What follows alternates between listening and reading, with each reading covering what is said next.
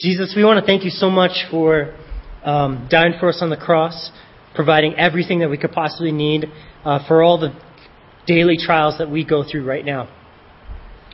Um, Lord, I, I, just pray you continue to humble me and, and have me be a, a usable vessel for you. Lord, and all of us are praying that same thing. We want to see you move here in Denver. We want to see this, this place filled up just with people that we know that need you. And we trust you that you're, you're going to bring the right people at the right time. Uh, but Lord, we, we have a heart for this city. Lord, we want to see the, the broken people healed. We want to see the lonely people have a family. Lord, if someone came in here tonight and they were lonely, this would be the best place in the world for them.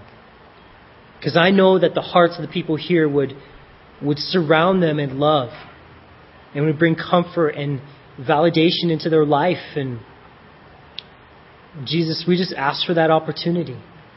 Lord, I pray that every single time someone walks into our campus here, Lord, that we would have that mindset, that we would look at them and love them and reach out to them, Lord. Because it wasn't too long ago that we were that person that walked in lonely and afraid and scared. And Lord, you reached out to us, and there's been people that reached out and poured into our lives. And Lord, our, your church has been just like this fathers teaching sons, and elders teaching younger people, all the way back to you, Lord. This is one group, one message. And Lord, we, uh, we enjoy, we rejoice in being a part of that. So Jesus, please fill me and my words with your Holy Spirit. Fill our hearts with your Spirit, God. Lord, I just pray you would, you would give us gifts. And we ask this in Jesus' name, amen. All right, so Galatians chapter 4 is where we're at. And we're going to we're going to finish chapter 4 this week. We're going to go from chapter verse 21 all the way down through verse 31. So those 10 verses. And uh, if I was to title this message, it would be called Mutually Exclusive. Mutually Exclusive. And the point, uh, the, the, reason why I picked that is because um, he, Paul is going to take an Old Testament example and story, and he's going to show how these two things, these two covenants, these two ways of living that we've been looking at in Galatians are mutually exclusive. They cannot happen at the same time. Uh, that's the definition of mutually. Ex- I, I, looked this up because I, I had thought about it, but it says uh, the definition is two events are mutually exclusive if they cannot occur at the same time. An example is tossing a coin once, which can result in either heads or tails, but not both. And then I thought in my mind, well, what if someone grabs out of the air? But that was just me being a dork. So. But that's what mutual exclusive means. It's, it's got to be one or the other. And of course, what I'm talking about is what we've been talking about in this whole series, which is this war on legalism. You can't have legalism and grace or the new covenant or real Christianity happening at the same time. They cannot coexist. And we're going to look at seven reasons tonight why, from this story, why they cannot exist. And it's just amazing that Paul throws out just this amazing, he, he takes us on this journey of looking how, of comparing and contrasting. My mind works really good with compare and contrast. I liked it when my teachers or professors would go through and say, it's like this, but it's not like that, and I like that way of learning. So for me, this just hits it for me. This is the way I learn. I really enjoy it. Okay, so I can, if I think that way, it's wrong, and I gotta think another way. And if I think this way, it's right. And so that other way is discounted. So I like that black and white view of things. So, um, Galatians chapter 4, verse 21 is where we're going to start. It says, Tell me, you who desire to be under the law, do you not hear the law? This is one of my all time favorite Bible verses. This is awesome. And, I, and you can pull this one out. And you guys here are skilled in your, in your Bible. Your guys' Bibles are highlighted and, and starred, and you got notes in there, and you got some of your pages are torn from when you threw your Bible across the room because you were mad, and and some of your Bibles have tear stains in it from when you when you lost someone dear to you, and you guys here are the people who ne- who know what I'm talking about. This is the type of verse that should be starred, underlined, and you should have memorized. You who desire to be under the law, do you not hear the law? And I picture Paul writing this just in complete frustration. He's all, people, my precious brothers and sisters in Galatia, you guys who believed in Jesus, why do you want to go back to the law? Why would someone desire to be under the law? Well, I'll give you three reasons. First, you can always have an outward certainty of a list of rules to keep. That's pretty nice. Well, okay, if I just keep these 10 things, I'll be alright. If I just do those 10 things, I'll be alright. But we've examined that very closely, haven't we? And that doesn't work because of us. Secondly, you can compliment yourself because you keep those rules better than someone else does. Can you all think of someone who doesn't keep the rules as good as you do? Oh, yeah. And they're in this room right now. or maybe they're back in children's ministry. No, just kidding. Yeah, we can all, and it's, you know what? It's human nature to say, well, at least I'm not Marilyn Manson. At least I'm not Charles Manson. At least my name isn't even Manson. They don't seem to have a great lineage. But um, we, it's our human nature. We say, I'm just a little bit, I'm, I'm better at least than those people over there. In fact, you guys ever catch yourself driving down the road and just being like, all these people, they are such lawbreakers. Driving down Colorado Boulevard sometimes is just, man, a trip. You see people that have, you know, dressed in just ways that shouldn't be dressed and doing things and saying things and dancing certain ways down the street. You're just like, what is going on? It's so easy for my flesh to say, I'm better than them. Because look how nice I dress. And look how great my family behaves. And look how nice our car is. And look, I don't ever say those words. And it gives me a false sense of confidence. Because I'm just as much a lawbreaker as they are.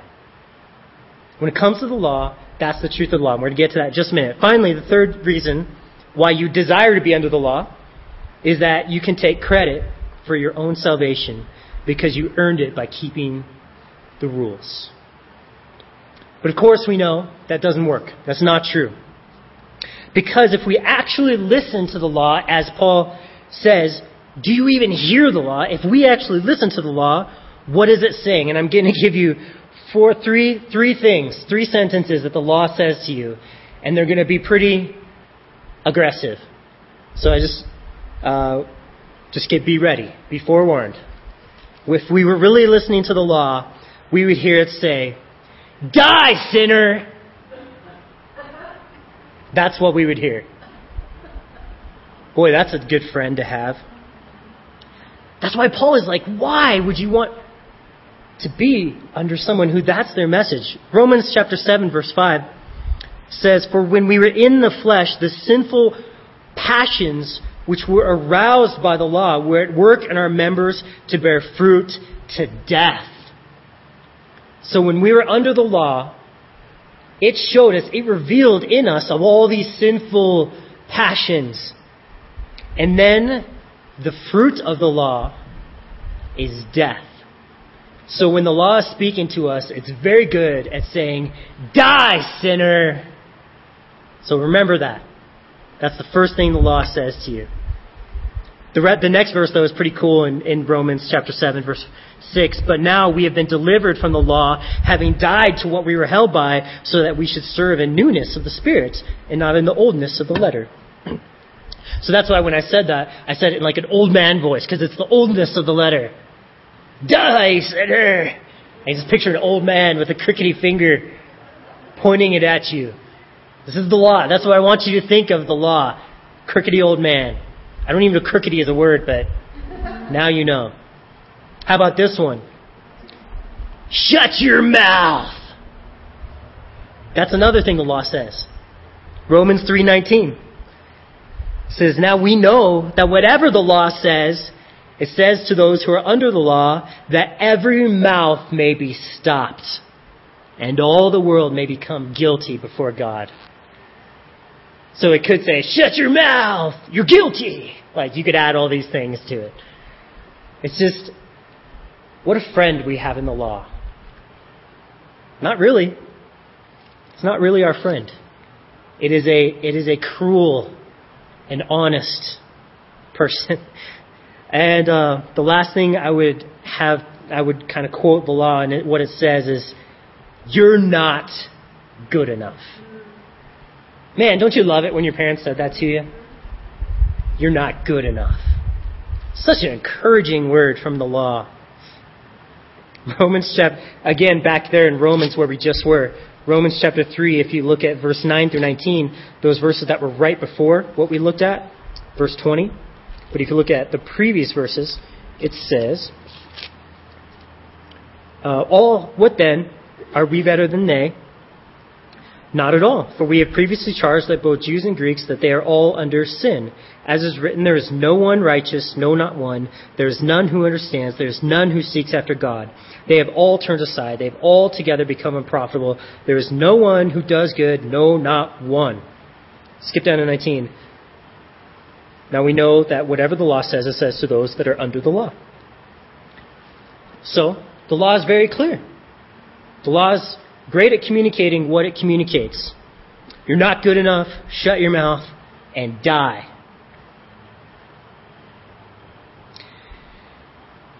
The law is really good at being a holier than thou, goody two shoes, rub it in, brutally honest measuring stick.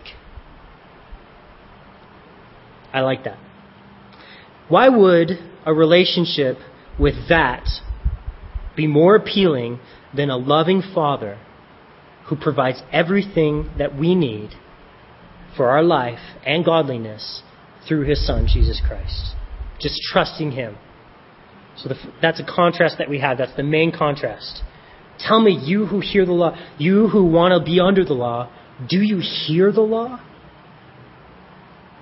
So next time someone says, "Oh, I just love keeping the Ten Commandments," or the ten, focusing on the Ten Commandments is something I really want to do. I want you guys to think, oh no, I need to take them to Galatians chapter 4, verse 21. And I need to show them. I need to teach them. It's my responsibility to teach them that trying to keep the law is never going to work. It's never going to bless them. There's another way. And we've, we've learned much about that through our studies, but it's going to be clearly shown here. So I'm going to read two quotes to you. One from Charles Spurgeon. It says, The Christian has no business living under the law. What is God's law now? It is not above the Christian, it is under a Christian. Some men hold God's law like a rod over Christians and say, if you sin, you will be punished with it. So I like that. Instead of the term being under the law, like a rod above us, the law is below us. So the next quote is from John Calvin and says, To be under the law here signifies to come under the yoke of the law, with the condition that God will deal with you according to the covenant of the law, and you, re- and you in return will bind yourself to keep the law. See, there's no, there's, there's no partially like I just try my best. That's not how the law works. The law says you keep the law, all of it, or you die. That's what the law says. And so we can't let it creep in and have just a little bit. So now, Paul is saying, okay, you who want to be under the law, don't you hear it? And now let's open our Bibles. This is what Paul's saying to Genesis chapter 16, and we're going to have a Bible study. So he's going to go through and he's going to exegete for us, or he's going to bring out a bunch of lessons from Genesis 16 through like 22, and he's going to tell us the story and contrast how this has always been God's way. Grace has always been God's picture and what God wanted to do in our lives, even back before the law, because this part of Genesis was before the law. So, verse 22 of Galatians chapter 4 says, For it is written, that's Paul saying, let's have a Bible study. It is written that Abraham had two sons, the one by a bondwoman and the other by a free woman. See, these, just for the context, these legalistic people that were coming in, these Judaizers, they always had this idea we are sons of Abraham. We're the sons of Abraham. And Paul, he's already refuted that. But here he goes in and he says, yeah, you might be a son of Abraham. You might be saved. You might know Jesus. But you got to know Abraham had two sons. He had two sons. And that's a big deal. And we're going to see tonight one son was a picture of the Christian who lives their life in legalism, and the other son is a true Christian who trusts the Lord. We're going to see this. This uh, this is where we're going to start having these seven different contrasts. So, uh, the two sons' names were Ishmael and Isaac. And I'm going to briefly tell you the story. We won't go back and read the 10 chapters that this story is told in, but you can go back and read Genesis this week if you'd like. So Abraham gets called by God, and God tells him, Hey, I'm going to give you a son. I'm going to give you a child, and through your child, the Messiah is going to be born, and it's going to be great, happy, wonderful. But Abraham was like 100 years old, and Sarah was like 100 years old too, so neither one of them, both of them were past the age of having children. And so they're like, God, this is a problem. And he didn't say anything. So they're, hmm, how can we, how can we figure this out? And Sarah had this great idea. Let's help God out. Let's help him out. Here's my, my slave, my bond servant, this lady that helps me out, works for us. Why don't you, Abraham, sleep with her and have a child with her, and we'll just call him our child? How does that sound? And he's like, okay. Great decision, Abraham. So, he does that. That's Hagar. Hagar is the name of that. Sarah is the name of his wife. Hagar is the name of this lady. And so, Hagar gets pregnant and has a baby named Ishmael. And Abraham's like, oh, I love Ishmael so much. And so God rolls up into Abraham's tent and says, hey, Abraham, remember that promise? You're going to have a son. And he's like, I know, I have a son right here. And God's like, no, that's not what I'm talking about. You and Sarah are going to have a son. And so, the next year, Sarah got pregnant and had a baby, and that baby's name was Isaac. And Isaac was born, and they kicked out Hagar and Ishmael. But Abraham still loved Ishmael, so he didn't like they didn't kill him. They just said, "You guys can't live with us anymore." Okay, and then Ishmael, all the sons of Ishmael, and all the sons of Isaac grew like they had generations and generations. The sons of Isaac became the nation of Israel, and the sons of Ishmael became all the Arab people. So there's this great conflict now between all the Arabs and the Jews, the Hebrews, the nation of Israel. And it all stems back to Abraham's dumb choice. okay, so that's the basic story for us. As we move on, we'll, we'll refer back to some of these things. So, it was a misguided surrogate mother scheme to help God out. How I summarize the story. So, the number one contrast we're going to see here is slavery, or that we do see, is slavery versus freedom. Legalism is slavery, grace in the new covenant is freedom. Slavery versus freedom. He says here, For it is written that Abraham had two sons, the one by the bondwoman, the other by the free woman. Verse 23 But he who was of the bondwoman was born according to the flesh, and he who was of the free woman was through promise. All right? So according to the flesh means by human efforts, right? Abraham had a great idea. Hey, I know how I can fix this problem. Be unfaithful to my wife, sleep with this other lady. Yeah, that sounds like a great plan, Abraham. It also equates to us legalism. Hey, I have a way that I can please God. I have a way that I can figure out this problem. I need to just try harder. I need to stop wearing pants if you're a woman in church. I need to cut my hair a certain way. I need this, that, and the other. This is our way of trying to figure out what pleases God. Did it please God that Abraham slept with his handmaiden, his servant? No. It didn't please God. And so that's legalism. It denies God's promise and tries to make your own way to God through the law. This is like uh, this is living like a descendant of Abraham, but it's like living like Ishmael. So that's what he's telling these people is that you guys are descendants of Abraham because you do know the Lord, but you're living like Ishmael, whose whose life is marked by efforts and trying to do things out of his own way. All right, so um, a quote from Charles Spurgeon says, "The better legalist a man is, the more sure he is of being damned. The more holy a man is, if he trusts to his works, the more he may rest assured of his own final rejection and eternal portion with the Pharisees." Whoa, that's intense. So he contrasts it here the according to the flesh is contrasted with the free woman who was through the promise. That, child was through the promise. So the flesh is contrasted with promise, which is a miracle, which is a work of God, which is trust, faith. These things are how God works. This is how a promise works. So the number two contrast that we see between legalism and grace is a work of, a fle- of flesh versus a promised miracle. A promised miracle. Now, guys, I want to I want to take this opportunity to look in your life and what's the thing, the sin that has ravaged you, the sin that has torn you apart. Maybe you did it. Maybe someone else has done it. But what is that thing? And how are you approaching it? Are you approaching it to try to fix it by work of the flesh, by trying to fix it, by your efforts? Or are you waiting and trusting and asking God to do a miracle? Oh, but you, God only helps those who help themselves. Where is that in the Bible?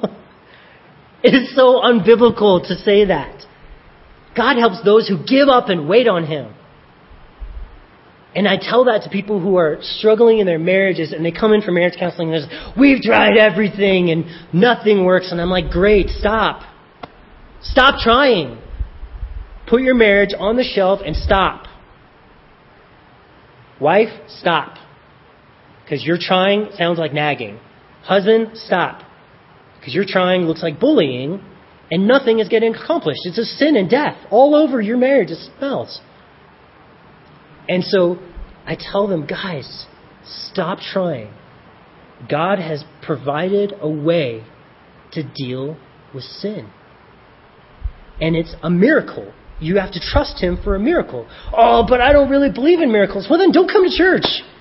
Stop coming to a pastor to talk to me. Because this is, we do mir- we deal with miracles, we deal with God who does miracles, and that's what we believe in. That's a church, that's Jesus. Sorry if that doesn't line up with your way that the world works and your marriage works, but it's true. That's what we believe in. And if you ever have a pastor that says, oh, well, if you just follow these steps, you'll get it figured out, brother.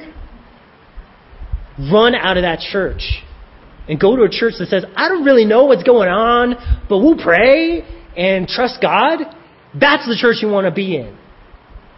That's the church. Because, man, it's grace. It's grace that fixes things. It's grace that heals us. It is grace that we need. Paul is so clear. So it's not a work of the flesh, it's a promised miracle. Verse 24. Let's go there. Sorry, I got a little heated. which things are symbolic. For these are the two covenants the one from Mount Sinai, which gives birth to bondage, which is Hagar. For this Hagar is Mount Sinai in Arabia and corresponds to Jerusalem, which now is, and is in bondage with her children. But the Jerusalem which is above is free, which is the mother of us all. For it is written, Rejoice, O barren, you who do not bear, break forth and shout, you who are in labor. For the desolate has many more children than she who had a husband. Wow. In our language, that's kind of confusing. We get kind of uh, overwhelmed by the amount of words and locations and and texts that we just read there, and, and he pulled in a, he pulled a lot out of those couple verses in Genesis, and he and he basically said, "I'm gonna I'm gonna show you some symbolic stuff that God was doing through this story." Okay, so it is symbolic. It is a picture for us, and it's a picture of two covenants, two contracts, two ways of relating to God, two rules, sets of rules to abide by. You have the one set of the Old Covenant, follow these ten rules and you'll be alright. The other set of the New Covenant, I'll do everything for you if you just trust me. Those are the two sets, okay? And he, and he calls the first one Mount Sinai. What do we know about Mount Sinai? You guys are biblical scholars, so you guys know that that's the mountain that Moses went up to in, um, in Saudi Arabia there. And uh, God gave him the Ten Commandments there. So it's pretty clear why Paul chose that as the, the mountain that he's talking about. So that mountain symbolizes the Old Covenant. And what does it say here? That that gives birth to bondage. Well, that's not very good. Slavery. No freedom. So he's saying this first new covenant, it doesn't give birth to life. It doesn't bring life. It doesn't bring freedom. It only brings slavery. We've heard that many, many times before. But how many times do you just feel trapped in your relationship with God? Just feel like there's shackles on your ankles, or you you feel like you just can't break free from this sin that has you dominated over here, or this relationship that is heavy on you over there. You just can't break free. That's old covenant stuff. Okay? Since it's all about what we must do for God to be accepted by Him, it doesn't set us free. It puts us on a perpetual treadmill of having to prove ourselves and earn our way before God. Do you ever get just tired of running the Christian life? Why? Because that's not what the Christian life should be. We're not on a treadmill. We're not trying to do things. Hebrews chapter 4, and you guys have to come to the Refresh Conference, okay? You guys know, you guys heard about it? October 4th and 5th? Who's going? And everyone else who didn't put their hand up, I know you meant to. So, October 4th and 5th is Refresh. And I'm going to give you guys a secret. Nobody else knows this. Pastor Sandy Adams is coming to teach, right? He's awesome. He's funny. He's from Georgia, so you know he's going to be awesome. He's going to come and he's going to teach four sessions on Hebrews chapter 4. And Hebrews chapter 4 is all about this, and it's all about the rest of God. Not like the rest of Him that you didn't know about, the rest.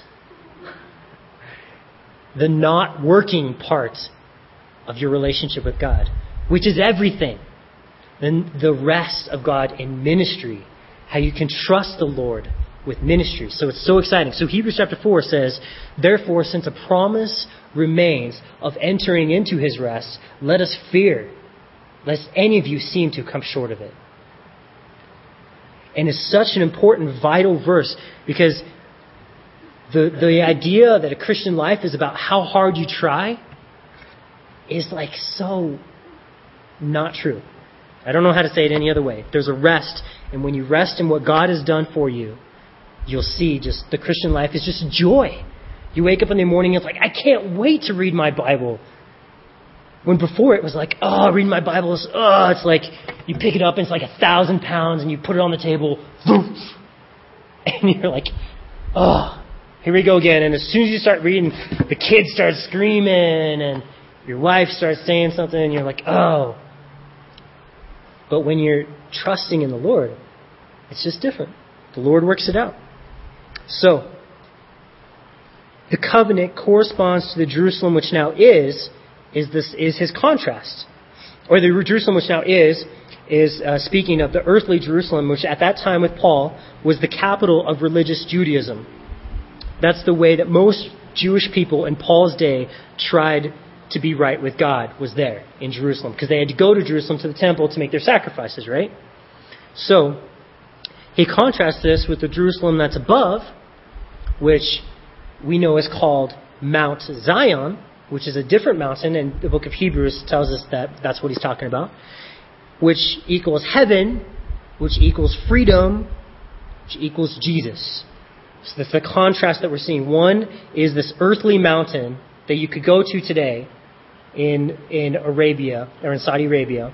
You got to sneak in, and they got armed guards and stuff. So you, you have to sneak, but you can do it.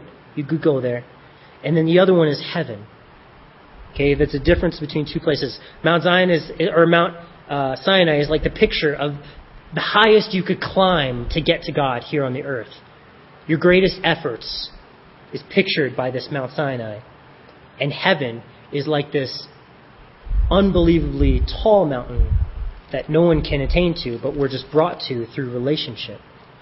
So, is your relationship with God a matter of heaven coming down to earth, or is it like earth trying to reach up to heaven? That's your contrast. So, contrast number three is heaven versus earth. And it's worth reminding ourselves of the extreme relevance of all of this. Many people look at the issues that Paul uh, is passionate about here and they just yawn and they just say, Paul, you're dealing with a theological speculation. I've got other problems. My marriage is in trouble. I can't pay my bills. I got a lot of personal problems. You would do me much more good by teaching me about those things than going on and on about your theology about being right with God. But Paul would respond, the most important thing in your life is being right with God. If that isn't right, then nothing else matters. If that isn't right, then God will bless you. If that is right, then God will bless you and teach you about your marriage, teach you about your money, and take care of your personal problems. And regarding the solutions to our day to day problems, Jesus said, keep, keep, seek the kingdom of God first and his righteousness, and then all these things shall be added to you. And that's what he's talking about. And as a pastor, when people come in for counseling and they say, Oh, I got this problem and that problem and this problem, and people call in on the radio and they'll say, Oh, this and that, it's actually pretty easy to give them an answer. And the answer sometimes I feel silly saying the same thing over and over and over again. Go to Jesus and trust Him. And, and you're like, oh, well, that's not really what I wanted to hear. I wanted you to hear that my wife is wrong. That's really what would be nice to hear right now. Oh, I'm so sorry.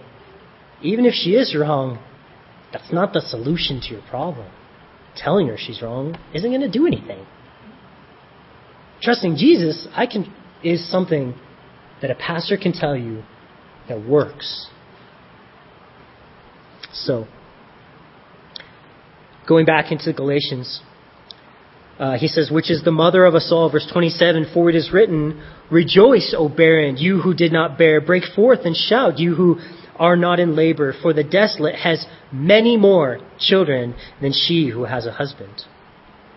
This here is showing us that the glory of the new covenant of grace would soon, would soon be seen, even in Paul's day, in that there would be much, many more followers of true Christianity than even Judaism.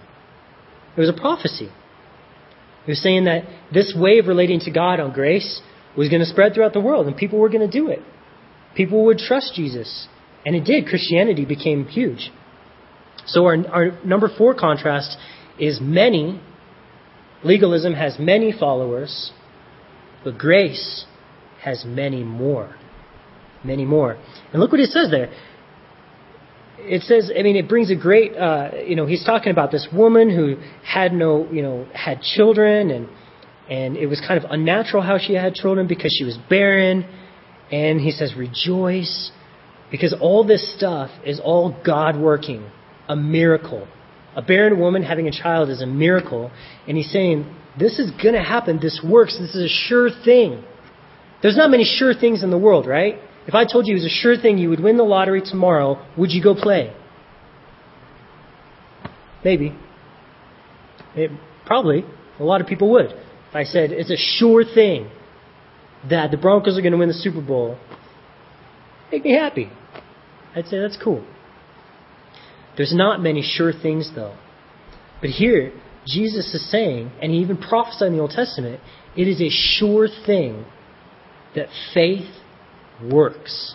The new covenant does not fail. They will have children. And the des- for that desolate, that what looked hopeless, someone just giving up and just trusting the Lord, will have many more children than she who had a husband. That person who said, I have it all together, I'm, I'm Jewish, I, I have the law, I have a husband. That didn't really work out for them. So, verse 28. But we, brethren, as Isaac was, are children of promise. But as he who was born according to the flesh then persecuted him who was born according to the Spirit, even so it is now. Nevertheless, that what, um, what does the Scripture say? Cast out the bondwoman and her son, for the son of the bondwoman shall not be heir with the son of the free woman. So then, brethren, we are not children of the bondwoman, but of the free. So we must identify with the right son, Isaac. The number five contrast that we see is persecuted versus persecuting. Isaac, those who trust the Lord only and who say, I'm going to trust the Lord, they are persecuted, it says here. And the legalistic person is the one doing the persecuting. And this may rock your world, but think in your mind are you the one doing the persecuting? Are you the one who's saying that person's actions stink? I'm not saying be dumb about it and, and lie about something and saying, oh yeah, they're doing right. But having the mindset that they would be better if they changed this part of their actions. If they followed this rule better. That's what they need. Having that mindset, oh, we have just fallen back into legalism. Instead of having the mindset of, yeah, that's sin. That's sin right there. I'm honest about it. I identify it. It's sin in that person's life. So they need Jesus. They need to trust Jesus. They need to come to Jesus. And so, you know what I can do? I can come to them and I can say, hey, bro, can we pray about something? And pray. Lead them to Jesus and help them to understand to trust Jesus. Don't say, fix your problems. Don't say that. That's the cruelest thing to say to someone. Do you, do you tell a baby crawling on the floor, stand up and walk? Oh, you'd probably be like put in jail for child abuse or something.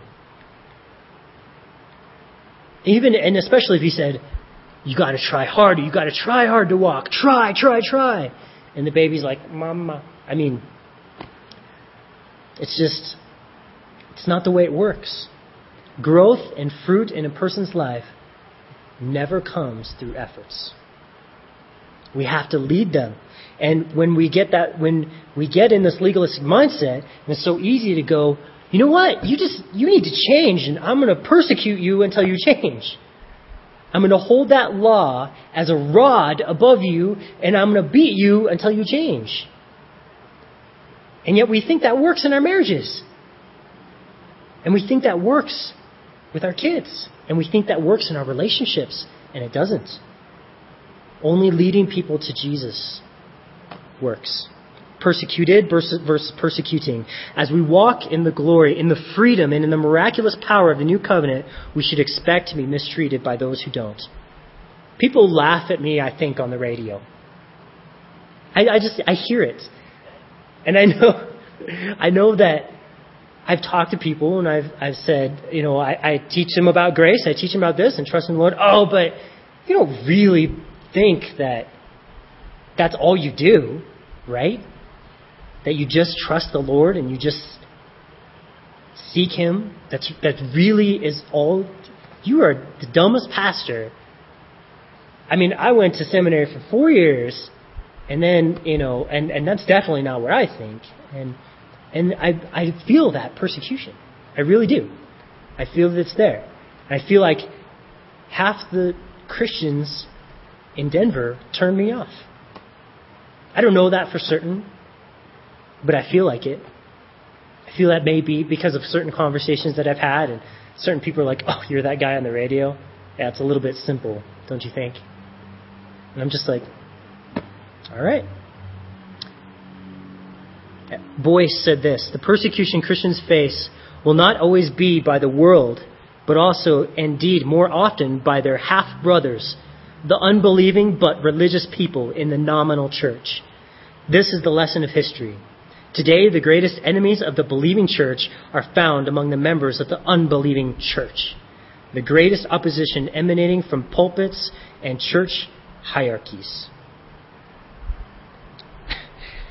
The most crazy conversation I've had since uh, since I've become a pastor was at the Afters concert. You guys remember the Afters concert that we had?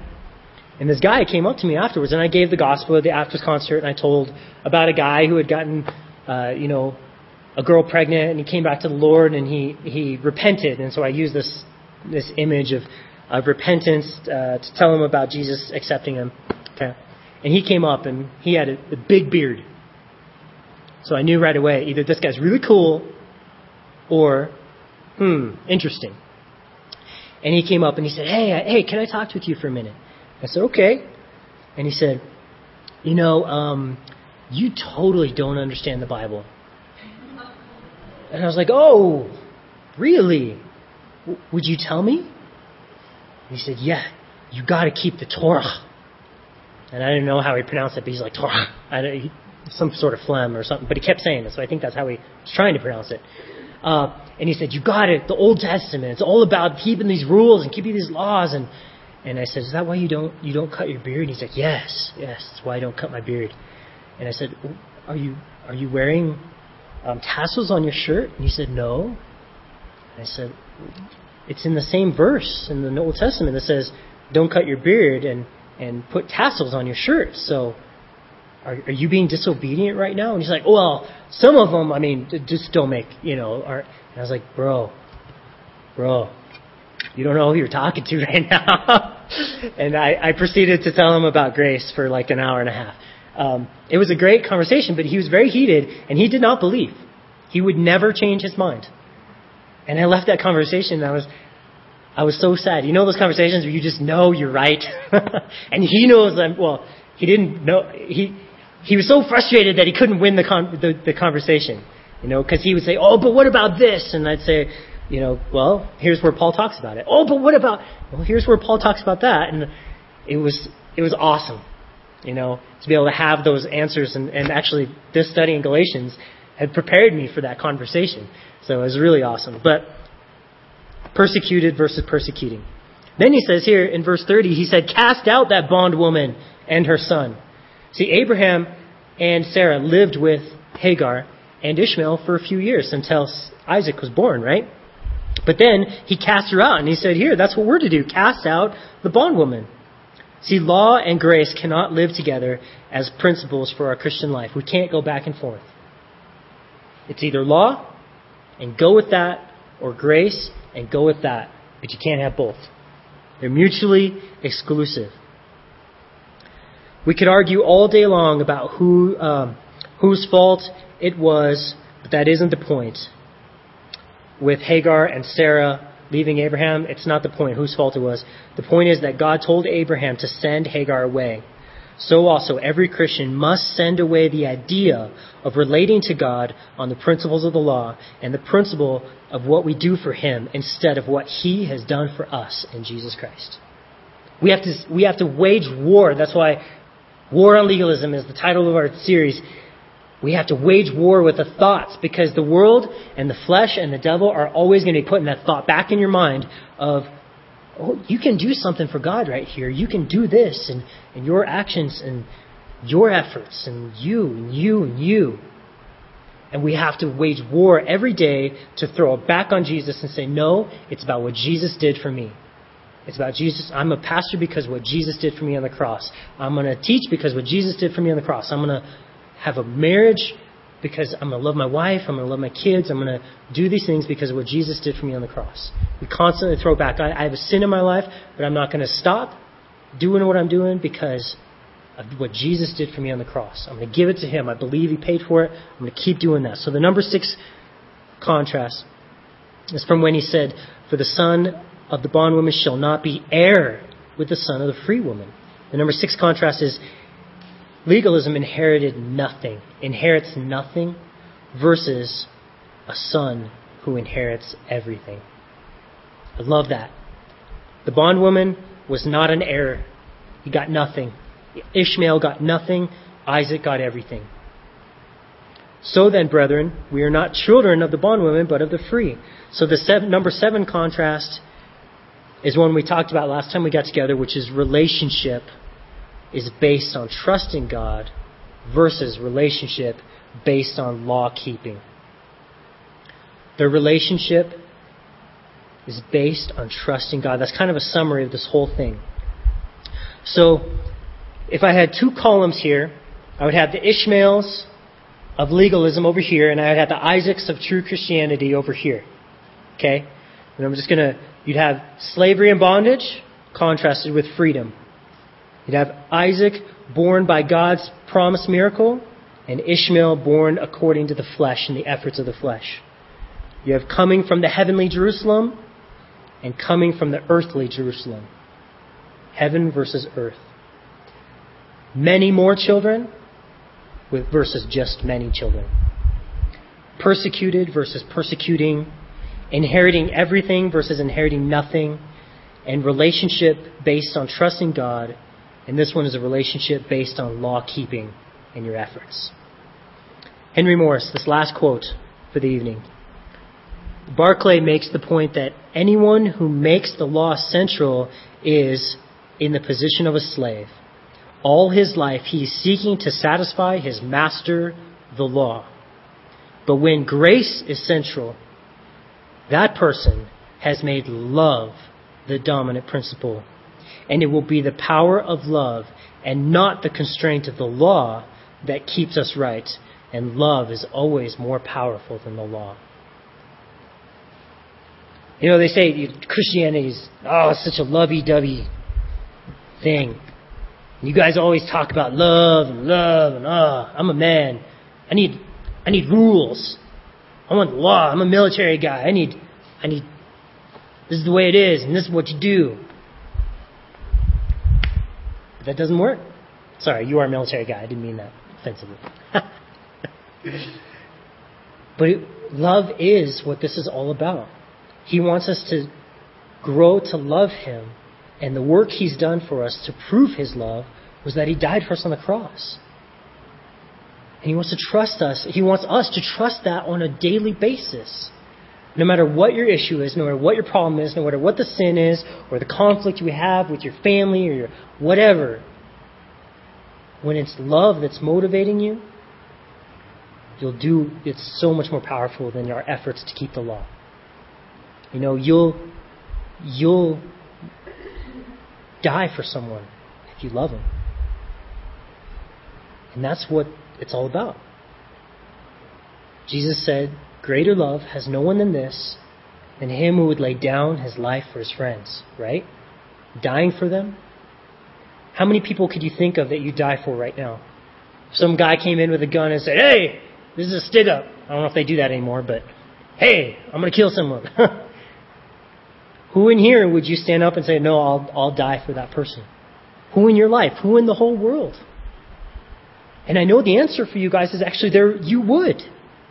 Because you guys have the Holy Spirit in you. And you would give your life. But then there's those people that hate us and hurt us. And, and those are the tough ones where we have the opportunity to love them beyond what the world thinks is appropriate you just love them. Even when they're hurting you and hate you, you love them. And that's from God. And that is the thing that, that will rock this world. Like, that's part of my testimony. Like, I know that. God will give you the power to love anyone no matter what they're doing if you seek Him and trust Him. And He'll do miracles to make it happen in your life. Let's pray. Jesus, we do love you.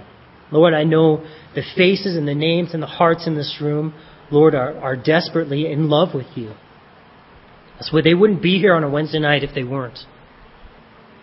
But Lord, we want to wage war, wage war on those thoughts and those attitudes that creep into our heart of self sufficiency, of legalism, and of, of persecuting and, and our efforts and all these different things that we've learned about tonight. Lord, we want to fight against that. We want to always be pushing towards loving you and loving what you did on the cross and trusting it. So, Jesus, you're our rock. You're our salvation. We don't look to anyone else, especially ourselves, to bring us victory or salvation in our life. We look only to you. So it's in your name that we pray. Amen.